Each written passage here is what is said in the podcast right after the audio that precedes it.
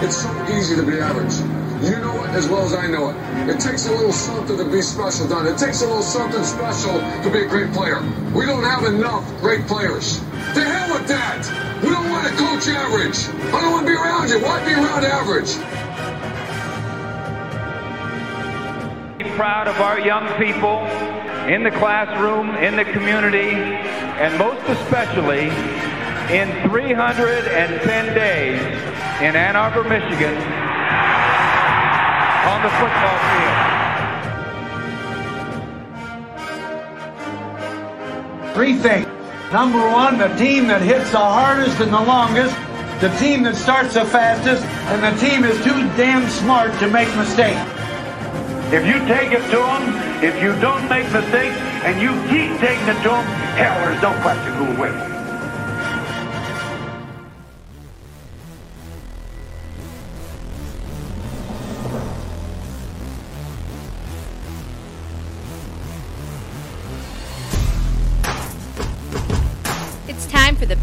Buckeye podcast. By fans, for the fans, where they hate that team up north as much as you do.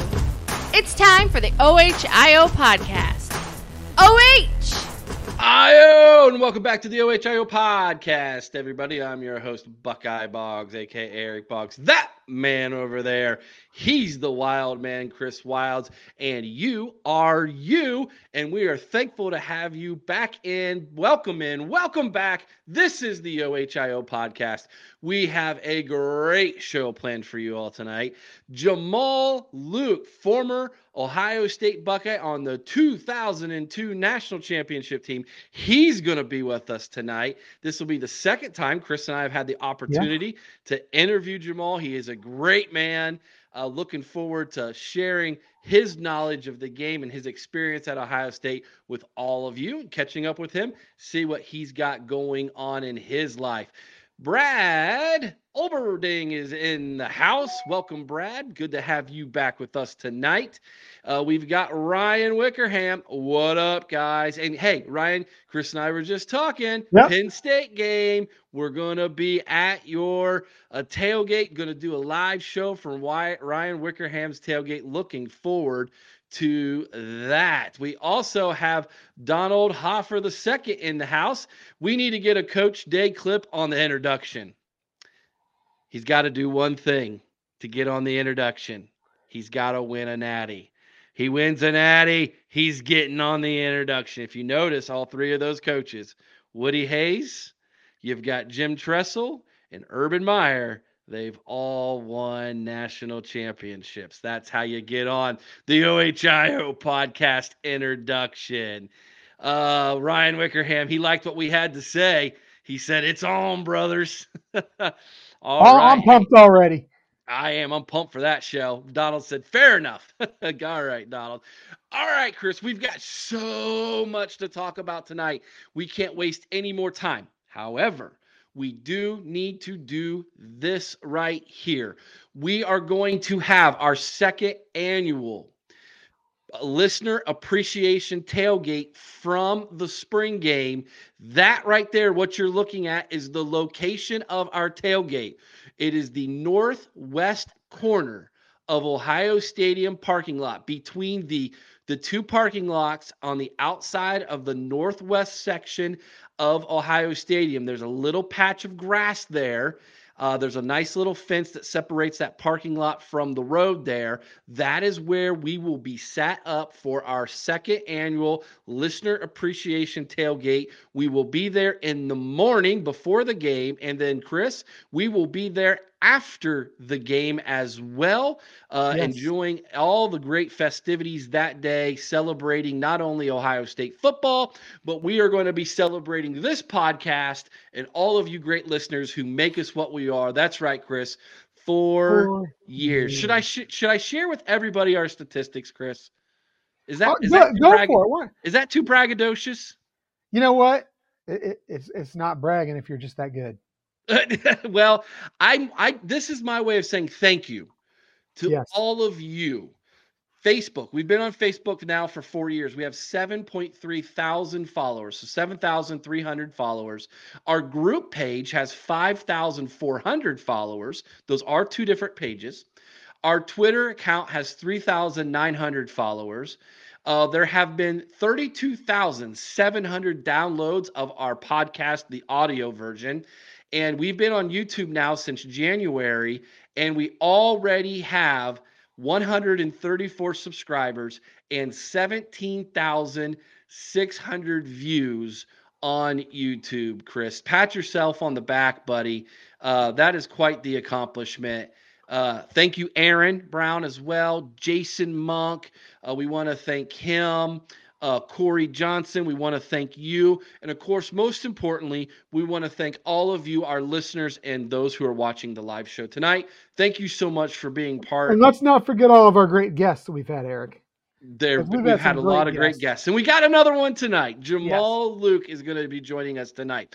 All right, Chris, let's dive right into tonight's podcast. Let's start right here. Big news. Week two of spring practice is in the books, Chris.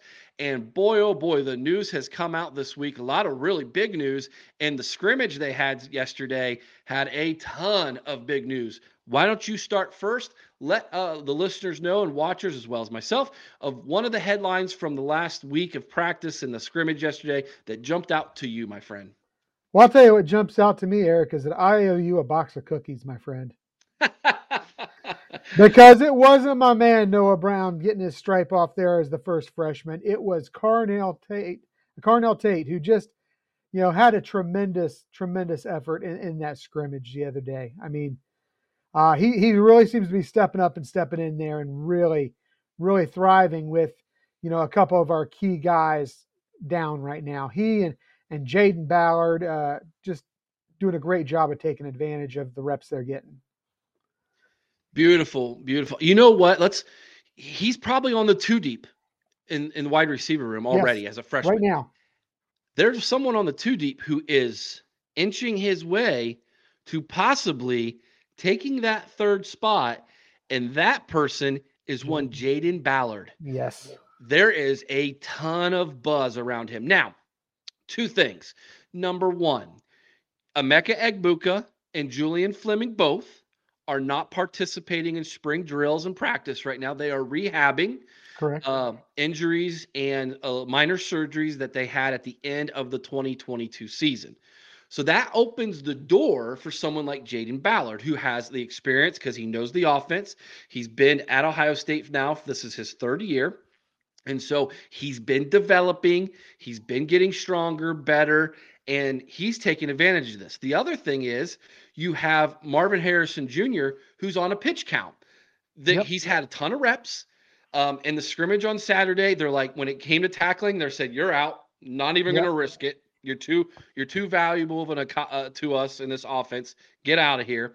And Jayden Ballard absolutely went to school, and uh, there was a 50 yard bomb. Yes from Kyle McCord to Jayden Ballard, where he made a double move, and poor Jordan Hancock is still probably t- twisted up uh, like a pretzel out there in the Woody Hayes field. Jayden Ballard was wide open, again, wide open. Defense, yeah. come on. 50 yard bomb, boom, touchdown. His speed is going to be a problem for people. Yep. His ability to track the ball is really, really good. And here's the thing if you're going to try to double team Harrison and you're going to try to concentrate on Egbuka, this guy is going to go over the top. And as long as Kyle's got time to hit him, he is going to score on you. This is going to be a big problem for defenses, Chris. Yeah, yeah, I agree. And I'll tell you, Eric, we were talking about it a little bit before, a little bit before we went on the air here, and I'll tell you, he is just amazing. He is going to make it very hard to keep him off the field. I'll tell you another guy who's making it a little hard to stay off the field right now is one Sonny Styles. Mm-hmm. Sonny Styles was looking awfully good that Saturday scrimmage. What did he have? Three pass breakups. Had had a tremendous play where he had gotten beaten, and had the the uh, recovery speed to get back and actually break up the pass and have an incompletion on that. So I'm telling you what, I think this kid's another one you know, right now as it goes, I believe Josh Proctor was ahead of him on the uh, the two deep. But I'll tell you, watch out because I could see Sonny Styles sneaking in there. Yeah, I can as well. Donald says sounds like Devin Smith uh, mold. Actually, Donald, we were talking about that Yep. before we were recording. That's who we compared him to. Uh, was Devin Smith? I, I think this might be the most Devin Smith like receiver we've had since him. And, and Chris, you said what was it that you said? Even uh, Even Cardale couldn't overthrow this guy. right, yeah, You know, So- Cardale had a cannon. yeah. So this is a really good problem to have. Yes. uh, when you're breaking in a new quarterback, if someone like that is is on the field who can catch those balls and get to Yeah. them. Um, so there's that. So you brought up Sonny Styles, Chris, on the back end of that defense. I found it very interesting that your starting safeties were Lathan Ransom, uh, Proctor, and um, know it's his name's slipping my mind now. All of a sudden, uh, he played last year and got burnt in the championship game uh, and against Michigan. Um, I want I want to say McCord. It's not McCord. Anyways, No, uh, Cam, uh, Cam Martinez was Cam Martinez. Thank you. There Yeah. it is. Cam Martinez. Thank you. Um, do you think, Chris, that was just based off of them being older, seniority. seniority do. there? I do because we started seeing it a little bit the last few years. Ryan Day is not afraid to go with a youth movement, and I think we saw that a little bit uh, the last couple of years. I would not be surprised to see some of these guys who are getting those first team reps now and may even start the spring game not be the man when it comes time to start the uh, the, the first game of the season. Yeah. What else have you heard, Chris, that's caught your attention? Well, I'll tell you what. How about the uh, the the battle at center there? You know, I think we were uh, we were a little bit surprised. I think you know, uh, obviously Jacobs is down. I kind of thought we might see the transfer in there, getting more snaps, uh, having a little more experience. But Carson Hinzman, you know, he's continuing to shine out there. Um, you know, the offensive line, from what I'm hearing, it's still obviously a work in progress. But these guys are getting valuable reps, and, and I hear Hinzman is looking very, very good, and and might even make it tough for James to claim that spot back when he gets back. Excuse me. Yeah. So you got Josh Fryar at left tackle. Sounds like he's pretty much wrapped that up. Yeah, You got Matthew Jones at left guard. He started there last year. He's not moving. Um, so yeah, you got uh, Carson Hinzman who's moved to that center position, and Yeah. I'm going to say it, he's beat out Victor Cutler. he has. He's He's be- beat out Cutler, and now can he beat out Jakob James when he comes back off Yeah. of injury? And I believe it was Justin Frye said that Jakob James is like a like a bulldog over on the sideline. He, he's he's so hungry to get into the game. He's gonna he's gonna make that competition really hard for Carson. Uh, right guard, you got Donovan Jackson, returning starter, and then you got Zen Michalski started over Tegra Tshabola. but I'll tell you what, Tshabola's getting pushing him. He is Tshabola pushing got him. he's gotten some first team reps. Tshabola has. Um, I would not be surprised to see that end up a full blown competition as, as we wrap up spring as well. Right. Kyle McCord is still slightly ahead of Devin Brown. It's close, but he's still ahead. Yes. He looks more comfortable in the offense, but that's not a surprise. He's he's got got one year. full year over him. Yeah. Right. Um, he's more athletic than people realized. That Mhm. surprised the media on Saturday. Um, he is he's a gamer. He's got a little bit more of a kind of a dog in him than what they thought. He's awful quiet the first two years on campus. Um, sounds like he's fist pumping and kind of getting the leadership of that offense as a Well, quarterback. And I've said, Eric, I want to see the swagger. I think he's got he's getting the swagger. He's developing he's the getting it. swagger. Yeah. Yeah. I tell you what will really get it. Walking into South Bend, Indiana and getting a dub. Oh, that'll give you some swagger. That'll give you some serious swagger. Yeah, that'll give you that'll give you some uh some big time swagger. Um so you had those things. Here's one for you. So we know Tommy Two Thumbs also not participating in spring spring football, uh, getting those two thumbs uh, reattached to his hand, and he could play if he had to. If he had to, if we had to play tomorrow, he could play. Why risk it? Let him heal up. Right. He's had plenty of reps. Uh, he's one of the best linebackers in the country. Let the kid rest and get ready. Steele Chambers Looking has good. stepped up. Now, it's it's interesting to say the second leading tackler on your team is stepping up, but it sounds like that's exactly what Steele has done. He looks comfortable in the defense. He's making all kinds of tackles. I think we are going to have a two-headed tackling monster at linebacker this year, and then on on top of that, the defensive line is legit. Yes, and I'll tell you what, that defensive line is starting to look like it may be a lot deeper than we thought. Because Mhm. there are some guys in there who maybe, you know, they, they came in highly touted, but we maybe underestimated them a little bit to this point. Maybe thought they wouldn't quite be ready.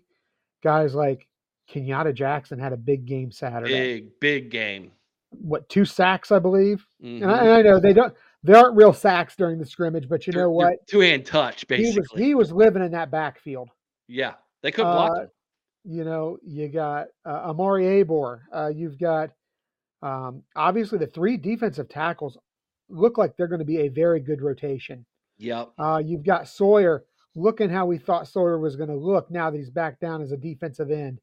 You've got J, uh, JT Tuimoloau, who we know all know what he's capable of. Uh, this defensive line is going to be a big problem for a lot of offensive linemen, and more importantly, for a lot of quarterbacks. Um, and to touch on something you didn't necessarily remember mention with Steele too, Steele's a pretty doggone good cover linebacker. He he's quick. He's quick and, and he he knows how a running back thinks and how they run their routes, having spent as much time as he did in a running back room. And I thought we saw that uh, show out a little as he, uh, you know, he was doing some coverage and he had the one play where he broke up the pass that was coming to Chip Trayanum. hmm Uh, you know, he he's very good as a cover linebacker. I think that, and I think he's going to be great. I think, as you mentioned, Eichenberg is going to be great. Our defensive line is going to be great. Um, I think we're starting to get a little bit of depth. I'm hearing that Powers and CJ Hicks are starting to come into their own a little bit uh, as they're getting some some reps. Y- You know, we got Cody Simon still down there we, we got some guys who can play some serious ball on the defensive side, Eric. And if our defensive backs can get it together, and it sounds like they're playing a lot better. I even heard somebody refer to them as actually some some of them were getting their heads turned around. Something that we talked about so much, uh, you know, is getting that head turned around. And they said there was actually guys looking back for the ball. Yeah. That that that's pretty awesome. that's a good to my thing ears. to hear. Yeah. Larry Daniels says, Greetings from Southwest Florida. The greater the depth, the stronger the competition, the better the possibilities of a championship quality team. Amen, brother. Absolutely. Don't disagree. There you go. Um, all right, uh, Chris, last thing I'm going to say. We've done all the positives. Yes. I'm going to give you a negative. We do not have good depth on the offensive line. Yes. There is a serious drop off from the ones to the To the twos. twos. There is, It and we talked about that before. big time. That was a Big time concern we had before the season even started, Eric. Uh, before the, the spring practice even started, we were concerned about this. And the other thing is, and we have to wonder, is our defensive line that good, or is our offensive line eh, maybe not where they should be? It's it's the biggest it's the biggest question mark in this team. It really is because that defensive line looks incredible, and I think that they probably are that good. But Paul offensive line is Buckeye. Yeah, Paul Buckeye. I love how when I bring him up, it says the Paul Buckeye from our logo behind it. The Paul Buckeye says, Well- I think we are going to be much improved team, especially on defense. Well said, Paul. Watch that V, Paul. They'll they'll come and get you for that. Yeah, be careful. We've gotten a cease and assist letter from the Ohio State University already on on something. So that's neither here nor there. All right, let's move on to our next topic. But before we do, uh, I do want to put this comment up from one Sarah Boggs. I'm so proud of all of you, especially you, Buckeye Boggs. Kissy face. Isn't that sweet? love it. I love my wife. She's amazing. Okay, let's go on to the next topic. Here we go, Chris. This is going to be our second uh second time of doing this. Stock up, stock down. This time though, not from the NFL Combine, but from Ohio State's Pro Day. Mm-hmm. results. Here we go. So I'm just going to give you some quick names and some numbers, and you're going to tell me stock up, stock down. Let's start with cornerback Cam Brown. He didn't really participate in the combine, but at pro day, he measured six foot, 197 pounds. He did 10 reps on the on the bench. That's weak. That is weak. Yep. 10 yard shuffle was 163, 20 yard shuttle 263, 40 yard dash 4.53. He was expecting faster than that, from what I've heard. Yes. Three cone drill, 7.12. Vertical jump, 35.5 feet. Broad jump was 9 feet 7 inches. Excuse me, 35.5 inches on the vertical jump. Yeah. Uh, 35 feet would be incredible. Uh, hand measurement was 9 inches. Arm measurement, 31 and a half inches. Wingspan, 76 and a half inches. Cam Brown, stock up, stock down. You know, I I, I gotta think he's the stock down a little bit, Eric. That that time is gonna hurt him, you know. You've you've got to have you you got to be fast to be a defensive back at any level, but especially in the NFL. And a four five as a defensive back just isn't going to cut it when you're on the corner. Yep. Paul agreed with you. Stock down. Moving on. Let's go to Jerron Cage, who I do not believe got to par- participate in the combine, but at the not. pro day was six feet two inches, 311 pounds. Uh, shuttle time 1.83, 20 yard shuttle 3.01, 40 yard dash 5.31. Three cone drill 7.89, vertical jump 26 inches, broad jump 8 feet 11 inches, hand measurement was 9 and 7 eighths inches, arm measurement 32 and 7 8 inches, wingspan 79 and 7 eighths inches. Jerron Cage, Chris. Stock up, stock down. Well, uh, from from the combine, obviously it'd be a stock up, but Stock up, you, right? you know, I mean, there's nowhere to go but up when you didn't have anything uh, to base it on to begin with. Um, Early prediction, get drafted or not? What's that? Your early prediction, does he get drafted or not? He could be a late day three guy, but odds are, um, yeah, I'm going to say he's a late day three guy. I think maybe he gets into that seventh round. Somebody's going to take a flyer on him. I think he gets invited. I don't think he gets drafted. Linebacker Palaie Gaoteote. Uh, again, this is someone who did not get invited to the NFL Combine. He was six feet one and a half inches, 247 pounds. Did 22 reps on the bench, 1.79 on 10 yard, 2.89 on the 20, five seconds flat on the 40. Three cone drill was 7.45. Vertical jump 32 and a half inches. Broad jump 9 feet 7 inches. Hand measurement 9 and 7 eighths inches. Arm measurement 32 inches. Wingspan 7, 7 and a quarter inches. Gaoteote. Stock up, stock down.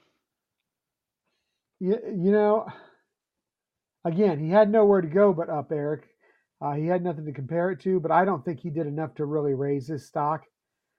Um, I think he's probably a undrafted invitee somewhere. Uh, I think that that five second time is a little lagging from what he needed. The five second 40, you know, you got linebackers trying to cover running backs in the NFL that are running 4 4, 4 5, 4 6. I think that five is a little, a little less than. I'm going to say he's probably, uh, he's right where he should be. I don't think he's up. I don't think he's down. I think he's probably just holding, holding water, and he's probably an undrafted invitee somewhere. Safety Tanner McCalister. Again, another non invitee to the combine. Five feet, 10 and, and uh, 10.4 inches. So under six foot, 191 pounds. Did 22 reps on the bench. There's Cam Brown. That's what it's supposed to look like. Uh, 10 yard shuttle was 1.6, 20 yard 2.59, 40 yard dash 4.44. His three cone drill was 6.9, vertical jump 37 inches, broad jump 10 feet 3 inches, hand measurement 9 point, uh, 9 and a quarter inches, arm measurement 30 and a quarter inches, wingspan 37 and 5 eighths inch. Stock up, stock down. I'm going to go first here and say stock way up because this was Way someone up. who didn't even think was going to get uh, drafted. He's getting get drafted now. Yeah, he's going to get drafted. And I think he's probably put himself maybe early on in day three. He, I, I don't see him sneaking into day two, but he's going to be early on in day three, I think. He's day Um, three. he's day three, Yeah, but he's getting drafted. he's getting drafted. And. I don't think he's. I don't think he'll be a sixth or seventh rounder. I think he probably sneaks up into the fourth, fourth, fifth round. Okay, um, moving onward here. So that was Tanner McCalister. Let's go ahead and look at. Uh, let's let's go to Jackson. Why not? Let's go to Jaxon Smith-Njigba. All these questions surrounding him, right? Uh, the big one, he ran, he did a 40 yard dash in 4.48 and uh, 4.48 seconds on the 40. All the measurements were the same as they were in the combine, so there's no sense in going all over that again. But he did run, he answered questions, stock up or stock down on JSN. Stock way up. I mean, way up, Eric. I think that him running, believe it or not, was so key. I feel like he is now the number one receiver off the board after running that 448. Uh, I firmly believe that he probably goes, and, and a lot of people may not want to hear this because he's going to be teamed up with an Alabama guy. I think. I think he probably goes 12 to, to the Texans. Okay. Brad Oberding says Tanner is the only one who's up. so, so uh, Brad going uh, going against us a little bit there, but uh, hey, that's why we play the game, right? Let's go on to my computer's not wanting to work here. Uh, let's talk about Taron Vincent, six feet one and a uh, third inches, 304 pounds, 26 reps on the bench. Again, that's how impressive Tanner McCalister's numbers were. He was only four less Yeah. than a 304 pound defensive lineman on, Yes. on the bench.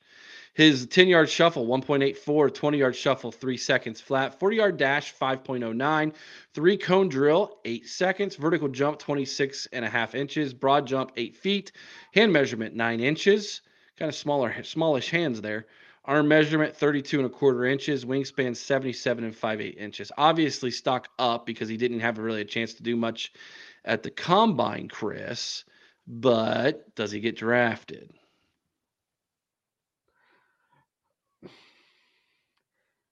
I, you know, I don't know that we've seen enough of a body of work out of him to say yes. I think he's got the ability to possibly be in that seventh round area where somebody takes a flyer.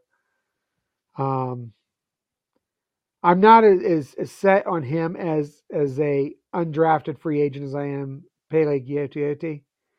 Um, I think that somebody may take a flyer on Vincent, but I think it's probably unlikely. Okay. Let's go here next. This is always fun to do. Let's talk about CJ Stroud. Okay. Um, Can you go it- up from number one? can you get any higher? Right. Yeah, exactly. Because So, that that pro day was just a continuation of what we saw at the combine. does he go to Carolina at one? Is that going to happen? Absolutely, absolutely. Carolina a done deal? I think so. Carolina was all over him when they came to the pro day. Uh, you know, they, they met with him before and after the pro day. Uh, they, they sent their entire staff. The, the team owner, the team coach, and the general manager were all there to watch him. Yeah, but then the very next day they were at Alabama's pro day too. They All were, but you know what? I think I think CJ is by far the superior passer. Uh, I think that he solidified himself as the number one pick. I don't think there's any question who the best quarterback in this draft is. I don't care what Bryce Young thinks. Uh, CJ Stroud is, is hands down the number one, and, and he proved it. I love how I love what CJ called himself. I'm a ball placement specialist. Yes, and he He- is. He coined that phrase, right? You know, all those scouts are going to start using that now. You know, Yeah. Absolutely. Mel is going to be talking about it next week. You know. Yeah, oh, of course, right? They're gonna they're gonna act like it's their own. All right, Luke Wypler. Um, he didn't do any of the drills, although he ran. He he did snap the ball and he did some offensive line work. Sounds like uh b- about the same, if anything. Didn't hurt himself. I thought he I thought he did enough to maybe move up a little bit from what I was hearing the grumblings as I was watching sh- some of the so-called experts. Um, I, I, think he's moved up a little bit. I think he's probably either the first or second center off the board, depending on if somebody uh, goes ahead and takes the kid out of Wisconsin as the top center. If that's the case, Wypler goes second. Um, yeah, Wypler I think is going to be. Wypler very honestly could end up with the Texans as well. I think with that second round pick, I think that's a very likely possibility. Okay. Oh, let's go up to Larry or not Larry, gosh, Larry Johnson Jr., Paris Johnson Jr. Again, uh, didn't really run any of the drills. However, he did run offensive uh, drills mm-hmm. um, as far as you know uh, the offensive line blocking drills. Sounds like he looked really good, looked lean, fast, quick, everything that you want in an offensive lineman. Stock up on him. I just want to uh, give a shout out here to our friend Justin Fields and let him know help is on the way. Let me uh, tell you right now, Paris is going to be the number one tackle off the board. He's coming to Chicago with number nine. I'm I'm telling you now, that's what's going to happen. Boy, I, I love your confidence when you make these picks, man. Which, by the way, everybody, um, as we get ready to go to commercial break, Jamal's uh, going to be with us here shortly. I see him coming into the room now, so we're going to bring him on uh, to uh, the the show here in just a minute. But um, one of the things we have done now for four years, this will be year number five. Yep. We do a NFL draft fantasy draft with all of our listeners, where you have to pick the play the, the Buckeyes. You pick the Buckeyes. You pick the round the number and the team that they get drafted in, and you get certain points based off of those. I'm feeling good this year, Eric. I'm What's feeling that, good this year. Are you? I'm feeling real good. That's good because you've done terrible last two years. Hasn't been good. oh shoot. Well, you know what? That was fun. We'll play. We might play stock up, stock down again. But let's go to our commercial break. When we come back, We'll uh, we'll be joined by Jamal. Make sure you get those questions ready for Jamal so we can have nice listener uh, participation as well. The OHIO podcast is brought to you by Mastermind. Mastermind specializes in 360 degree high definition mobile video mapping, GIS integration, and traffic safety studies. Mastermind cares about traffic safety and keeping you safe on the roadway. Visit Mastermind at onlinemastermind.com.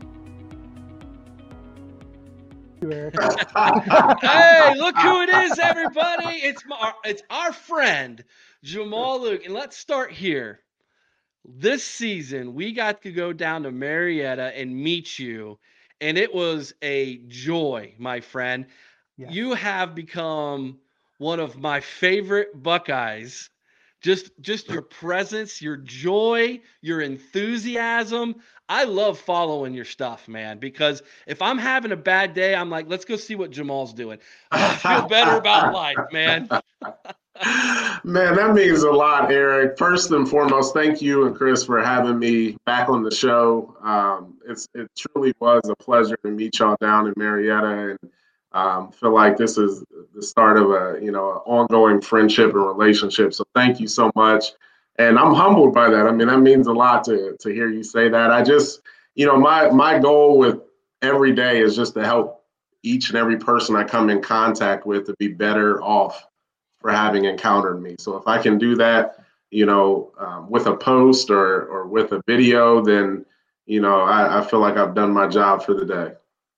Beautiful. Let's start here, Jamal. We have a lot of people who maybe didn't don't know who you are, didn't get a chance to see that interview that we had when we were down in Marietta. Explain to everybody who you are, when you were played for Ohio State, uh, because your story is it's awesome, man. Yeah, for sure. So uh, Jamal Luke, born and raised in Columbus, Ohio, um, grew up I started playing football at the age of nine, and you know, naturally, every boy that's playing little league football in Columbus, Ohio, has aspirations of one day playing at Ohio State. So I was no different. That was my dream and my goal. Uh, my uncle played there in the 70s, and so you know, Ohio State football is in my DNA. And um, you know, that was when I first started playing football. That was that was the goal. It was to one day run out of the the tunnel of the shoe. And um, got to high school. I was a late bloomer. wasn't highly recruited. Um, ended up going to Tiffin University on a scholarship. Played there my freshman season, and then made the decision after the season was over with, uh, the day before I came home for Christmas break, that I was going to uh, take the leap of faith and transfer to Ohio State and, and walk on. And um, had no guarantees, no promises, uh, none of that. Um, and so it was um, December of '99 when I made that decision, and then uh, ended up having to go to Columbus State for for winter quarter. Finally got into Ohio State in the spring, and so even that time frame was a little crazy. You know, being 18 years old and being at three different colleges in a matter of about six months um, it was a, a, little bit of a whirlwind, but I was so focused on my my goal that you know I just whatever the next step was, I just took it and did it and made it happen. And so finally got into Ohio State uh, March of 2000. Um, went and talked to the coaches and you know told them that I, I wanted to walk on. And um, prior to me getting on campus, I had talks with Coach Conley, who was uh, Bill Conley was the recruiting coordinator at the time, and um, so we had a relationship there, but he he told me, you know, NCAA rules at the time, he couldn't even really talk to me about football until I got on campus. So I had to be a, an enrolled student and then be on campus and then he could he could talk to me about football. And so once I got on the campus that March, the first person I looked up and went and beat down on his door was Coach Conley. And uh, I thought I was going to be able to join the team for the spring or have a tryout or something. And he said, No, Jamal, I'm sorry, our roster's full. And um, you'll have to wait until school starts in the fall, and then we'll have to evaluate our numbers. And uh, so I trained really from March to September of 2000, those six months on faith, uh, not knowing if I was ever going to get an opportunity to actually play football again. And um, school started in September. Um, at that time, they had already played a couple games, and you know, soon that first week of classes, I went and talked to Coach Conley, beat down his door, and um, he said, "Jamal, here's what we're going to do. We're going to bring you in for a week. There's ten of you that we're going to bring in. We're looking at as walk-ons, and um, we'll evaluate you guys and see if you fit." And um, you know we'll go from there after this week. And so that one week turned into four of us making the team, I was one of the four, and um, played that year as a transfer. So I had to sit out. All I could do was practice. That was Coach Cooper's last year, and then um, blessing in disguise with Coach Tress getting hired, coming in that spring uh, was a, I was on a clean slate. Was already on the team, so now it was just a matter of working up the depth chart and. Played the next four years, won the national championship my junior year, lettered my senior year, and you know the rest is kind of history.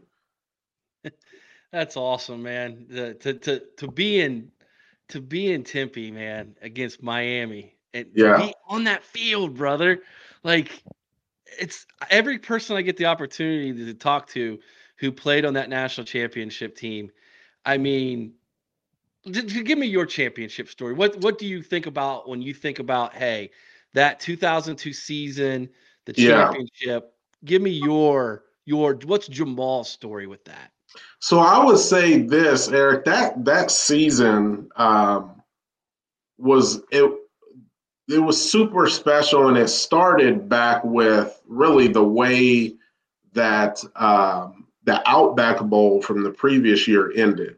Uh, when we lost this, if you got, if you remember, we um, lost to South Carolina with a, a game-winning field goal, but the way that we came back in that game, I don't know if you guys remember the details of it, but the way we came back and we fought together, but that was that was the start of what would become of the 2002 season. And then we carried that into spring ball. And Coach Tress's um, the culture shift was huge. So it was a night and day different culture from when Coach Cooper was there.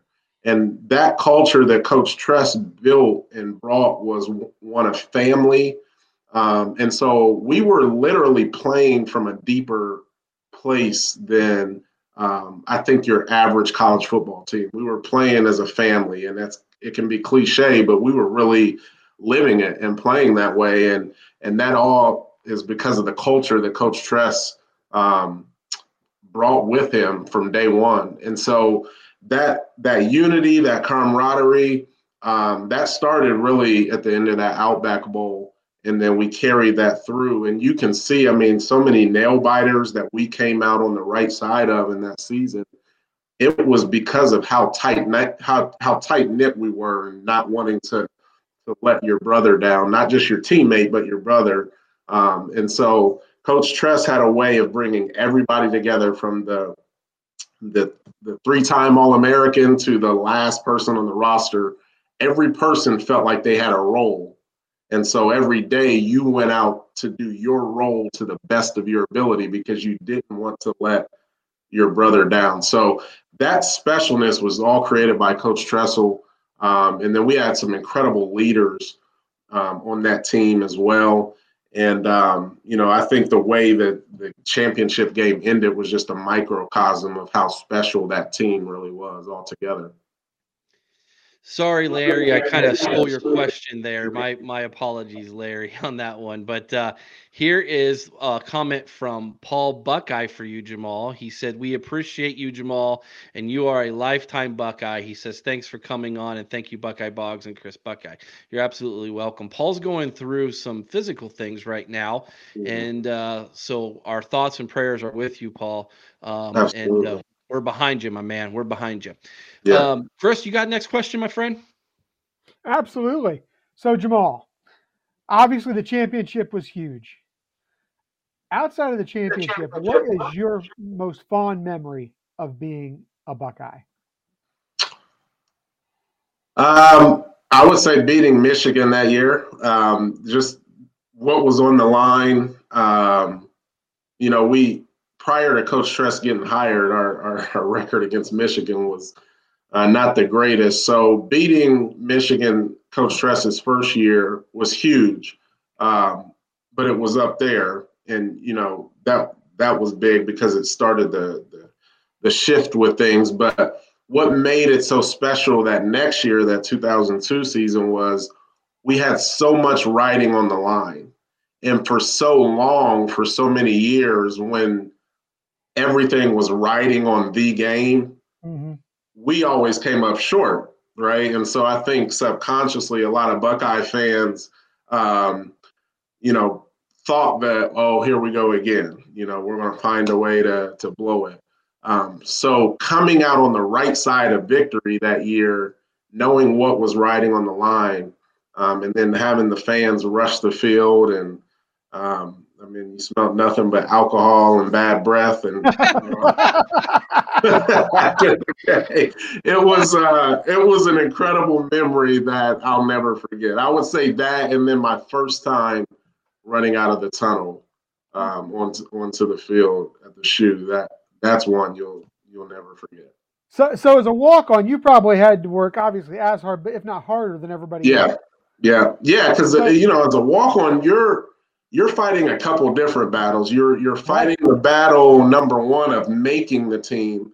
Then you're fighting the battle of sticking around because the way it works with walk-ons is you may make the team in the for the fall roster, um, but then might not make the team for the spring roster or vice versa because um, it's all based on you know how many scholarship players they're bringing in unless you're a walk-on that they're they're counting on to um, contribute or, or potentially contribute in some way. So, um, so who was so, your favorite guy to go up against in practice? Favorite guy to go up against? Uh well, favorite or toughest? I mean, there's there's different. hit, hit, us with both. Uh, I I would say the toughest the toughest man, there were, we had so many great corners. So being a wide receiver, I mean, you know, we always looked forward to one on one period where we're going against the DBs one on one. Um, and I don't know if I can say the toughest, but I will say here's a group of the toughest that come to mind: uh, Nate Clements, Derek Ross, Chris Gamble, um, I would say are probably the three toughest DBs that I ever went against one on one, for sure. Um, favorite probably would be a guy by the name of Stephen Moore. Stephen Moore was a, a defensive back, um, and we walked on at the same time. Uh, he was from Columbus, and um, we used to have some really, really good battles. And you know, because we were both in the same hunt as you know, trying to climb up the depth chart, and so. Right. Our one-on-one battles were were extra spirited because we're you know we're both trying to make a, a name for ourselves. Right. Um, so that I would say from a favorite perspective, he would probably be my favorite. All right. I got one for you, Jamal. Yeah. Who was the best trash talker on that team? And you can't say Jamal Luke. no, it wasn't me. I, I I didn't talk too much unless it started coming at me, then I would go back, but I never initiated. Um, ooh, trash talker. I, I'd say probably on the O2 team, probably. Um, hmm, come back to me on that one. All right, I'll come back to you on that. Yeah, one. come back to who, me. On that. Who on the O2 team was the was the craziest locker room weight room freak? Um, hmm, we had a couple of those. So I would say probably Mike Kudla definitely was one of them. Uh, rest in peace, Mike. Great, great guy. Super freakish athlete. Um, strong as could lift the world and run. Um, Will Smith, rest rest in peace, Will. Uh, another freakish athlete, super strong. Um, one of the sneakiest athletes on that team who, if you looked at him, I mean, in college, he had a dad bod. We talk about the, the dad bod now. He had it in college, but was a legit, would roll out of bed and run a 4 440 and jump a 40 inch vertical was Dustin Fox. Uh, oh. Dustin. Yes. Yes. I kid you not. Send this to him. I kid you not. Dustin Fox. Dustin will tell you. Dustin had a dad bod in college, but one of the most gifted athletes I've ever played with. Oh, that's great. Worst locker room in the Big Ten. Uh I probably have to say Iowa. Oh, it's got to be Iowa, right? Yeah, the pink? pink. Yeah, yeah, Iowa. We got to go with Iowa on that one. All right. Here's a question from a listener. Larry Daniels says, any player or coaches who helped you grow or mature as a player or man? Great question. Great question, Larry. Um, so my position coach, uh, Coach Joe Daniels, God rest his soul as well. Um, a lot of life lessons with him great man. Um, but I, I, would say honestly, the the most influential for me personally was Coach Tress. Um, Coach Tress just really, and to this day, I mean, if I'm if there's major life decisions that I'm going to make, he's one of the first people I call to seek wisdom and guidance. Um, he he's the first person that really um, enlightened me, and I think I would venture to say all of us on the value of working harder on yourself than anything else you do. And so that's a principle that I've carried now through the rest of my life and that I teach to other people. Um, and what Coach Tress taught us was, you know, if you always work harder on becoming a better man, everything else will take care of itself because you're not going to slacken your workouts. You're not going to slacken the classroom um, because of the person that you are and who you're becoming. And so he was the first person that really um, made that clear to me. Um, and so, you know, he had us on a reading program.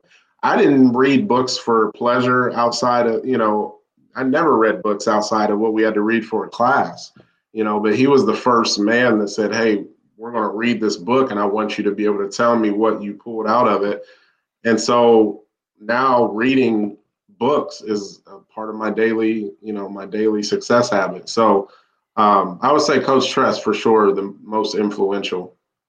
Beautiful. Real quick, give me your your favorite or funniest one of the two, or or most important moment, Jim Tressel's story. Something you got that that, that okay, you smiling. Oh, you got one already. Go for it. it well, definitely. It was uh, when Coach Tress got cornrows in his hair, had braids in his hair. Wait, Um, what? so yeah, you guys ever heard this one? No. I, I have not heard this. okay, so he makes this bet, um, this bet with Richard, with Richard McNutt, who's now a uh, assistant coach down at Tennessee State with Eddie. Uh, but he he made this had this bet with Richard McNutt that um, we win the national championship, he would get cornrows in his hair, and so obviously we won it, uh, beat Miami. So uh, for 6 a.m. It was the first day of 6 a.m. workout. So 6 a.m. workout. So the national championship game, I think, was first week of January, like January 4th or something. We get, you know, the next two to three weeks off, and then we start 6 a.m. workouts in February. Um, and so the first 6 a.m. workout, Coach Tress shows up with with braids in his hair and a uh, and a stocking cap. Oh my gosh. Please tell me there's a picture of this somewhere out there. I wish. I, I'm sure Oh. there's there's got to be somewhere. Uh, but yeah, so that that yeah that by by far that's the the most hilarious story. Chris, you get a question ready here in a second. Here, this one's from Donald Hoffer. He says, "In your opinion, who would get a mon- a monument in the honor uh, at the Horseshoe? Who should get a monument in in their honor at the Horseshoe? In your opinion, M- monument, it like a statue. Statue- I think you mean Yeah. statue. Yeah. A statue. Oh, okay. Uh, Coach Tressel, without a doubt. Because I think if you if if you look at um,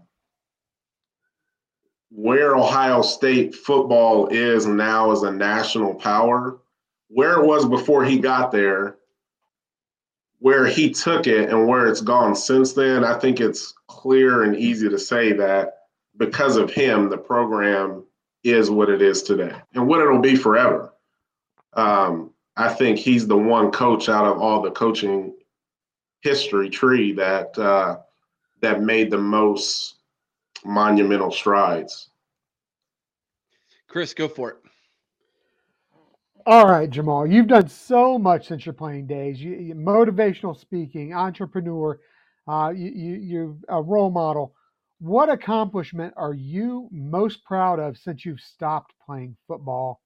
And do you feel that your football career and what you went through, uh, as far as attaining your dreams as a player, helped you prepare for this? Yeah, absolutely. So my the most successful achievement I, is definitely my kids being a dad. My uh, my three babies, um, Annalisa, London, and Micah. Um, just being their dad like that, they're my world. So everything that I went through as a Buckeye, the the life lessons that I learned um, from playing the game of football at that level for that university and for that coach have prepared me to be a dad more than anything else in my life has. So, uh, by far, that would be my answer for those. It's a, it's a beautiful answer, my man. It's a beautiful answer. Appreciate that. Man. All right. Um, you have shared with us, wi- with me personally, some of the things you're doing. And I gotta be honest with you, man. I've watched these videos. I am intrigued. I've learned some things. So- and and I, I'm going to be hitting you up. Don't you worry. yes. Um, tell everybody what Jamal Luke is doing today and how you can help them and their health, my man. Yeah, absolutely. Thank you, Eric. So, um, I have a couple businesses, uh, motivational speaking, and I do business coaching as well. But one of the the new business ventures that I just launched um, about a month ago now, I partnered with a company called Bella Vita. Uh, Bella Vita is a company based out of Miami in the direct sales network marketing space. They're an all they have an all natural nutritional supplement line. So there's six core products um, that we market. Um, I am personally growing their U.S. expansion. I'm heading up their U.S. expansion. So Um, really looking right now to take the company, which is at about a $50 million a year company, at, they'll be three years old in May, really looking to get it to well over a $100 million company by the end of the year. Um, and so, six products that we market, and they're all in the what we call biohacking arena, um, helping your body to really, through a natural supplement, go to the next level. So, we have an all natural energy product, which for brain function um, brain clarity. Um, and then we have a collagen product, a liquid, and they're all liquid and they come in like these little snaps. So about the size of my palm. Um, and they have a perforated back. So they just literally fold in half. You snap it and squirt it in your mouth. Right. So you'll feel this inner, this is our energy product. You feel that within 10 minutes. Um, and it's all natural. So there's no crash there. Um, liquid collagen product, which is obviously good for skin, hair, nails, um, muscle toning, but also has a nitric oxide booster in it for stamina. Um, so whether you're using it as a pre-workout like I do, or just everyday life, wanting to get more out of your activities, that product is going to be a game changer for you. We have a sleep and slim product, which helps you not only get to sleep but stay asleep in REM longer but as you're sleeping also turns your bad fat into good fat. So you'll notice um, a lot of good stuff happening around fellas for your core um, with fat burning. Um, and then we also have um, other products that are geared towards fat burning as well through a natural way. And then we also have our non-liquid product, which is what I'm wearing here. It's an EMF blocker. Um, so EMFs, if you if you aren't familiar with it, are electromagnetic rays that we get from Wi-Fi, 5G, AirPods, um, laptops. Um, so we're constantly, you know, surrounded with these EMFs. Um, but this is something that actually puts a protective, almost bubble around you, and it's a grounding. Um, it grounds you to the Earth's temperature. So if you've ever walked outside or walked on the beach barefooted, and that kind of serene, peaceful feeling you feel is because your body's grounded to the Earth's temperature. Um, so this product actually does that as well. So that's just kind of an overview of our product line. If anybody's listening, um, you know, needs help with sleep or needs more energy or is looking to get more out of their workouts or um, is looking to, you know, protect yourself um, from EMFs, you know, definitely give me a shout. We'd love to talk to you more in depth about the product line um, and, you know, see if it may be a fit for your lifestyle. Jamal, where can people get in touch with you when it comes to these products? So you can um, reach out to me on any of the social media um, um, avenues. Um, J Luke YDC, J L U K E Y D C on Instagram. You can shoot me a direct message. I'm on Facebook. You can look me up and shoot me a direct message there. Um, you can email me as well, uh, Jamal Luke, J A M A L L U K E 777 at gmail.com. Um, so any of those avenues, you can reach out directly and um, we'll connect. So I, I know for a fact I'm going to be getting the sleeping one. Uh, that that's going to happen. That's that's happening for this this old boy. Uh, so I'm going. it's a game changer. It's a game changer. Like for me, I I never have trouble going to sleep. I always had trouble staying asleep. And the Bingo. first night I took that product, I slept straight through the night and I woke up feeling like super rested. I didn't realize how much non REM sleep I was getting during the night and why I was, you know, wake up and still feeling tired all the time until I started taking that supplement and realized like, oh, you are, you know, not getting rest at night. So, um, so yeah, that was a game changer from night one for me.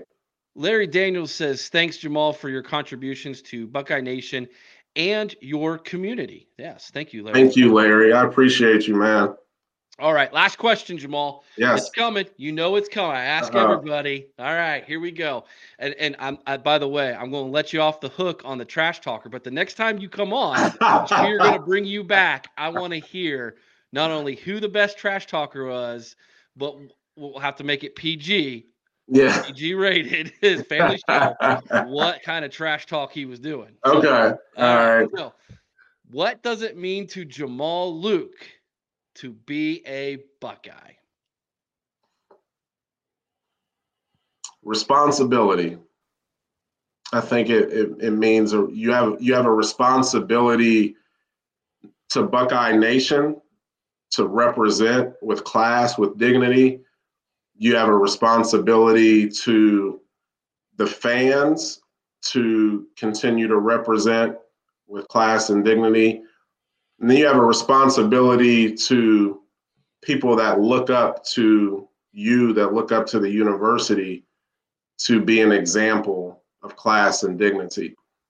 And then to the younger people, to the youth, you have a responsibility to show them what's possible, um, to pour into them, to pay it forward. So if I had to sum it up in one word, it would be responsibility.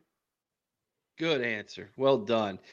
Larry says he'd like us to post links of your product. So we will do that, Larry. We will post links on our Facebook page. I know you're on our Facebook page. You know me personally. So, Larry, we will post uh, some links of that on our Facebook page.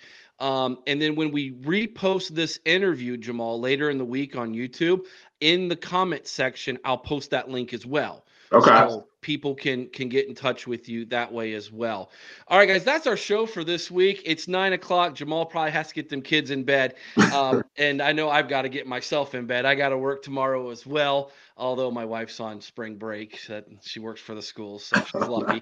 Uh, but yeah, I, she is lucky. I'm going back tomorrow. Yeah, you're going back. You you had your spring break already. But yeah. anyways, we're we're so thankful to bring you on, Jamal. We're gonna have you back, man. Um, yes, anytime. Yeah, it's awesome having you back. Here's another one. Uh, Brad Oberding said, "Thanks, Jamal. Great show, guys. So thank you so much, Brad, for for hanging around and and uh, participating tonight. We appreciate that. All right, guys, that's the show. Be kind to one another. I owe someone's OH in St. Carmen, Ohio, with all your heart. Till next time, OH. I owe. Yo. Go Bucks. Say goodbye to your credit card rewards. Greedy corporate mega stores, led by Walmart and Target, are pushing for a law in Congress to take away your hard earned cash back and travel points to line their pockets. The Durbin Marshall credit card bill would enact harmful credit card routing mandates that would end credit card rewards as we know it. If you love your credit card rewards, tell your lawmakers hands off my rewards. Tell them to oppose the Durbin Marshall credit card bill.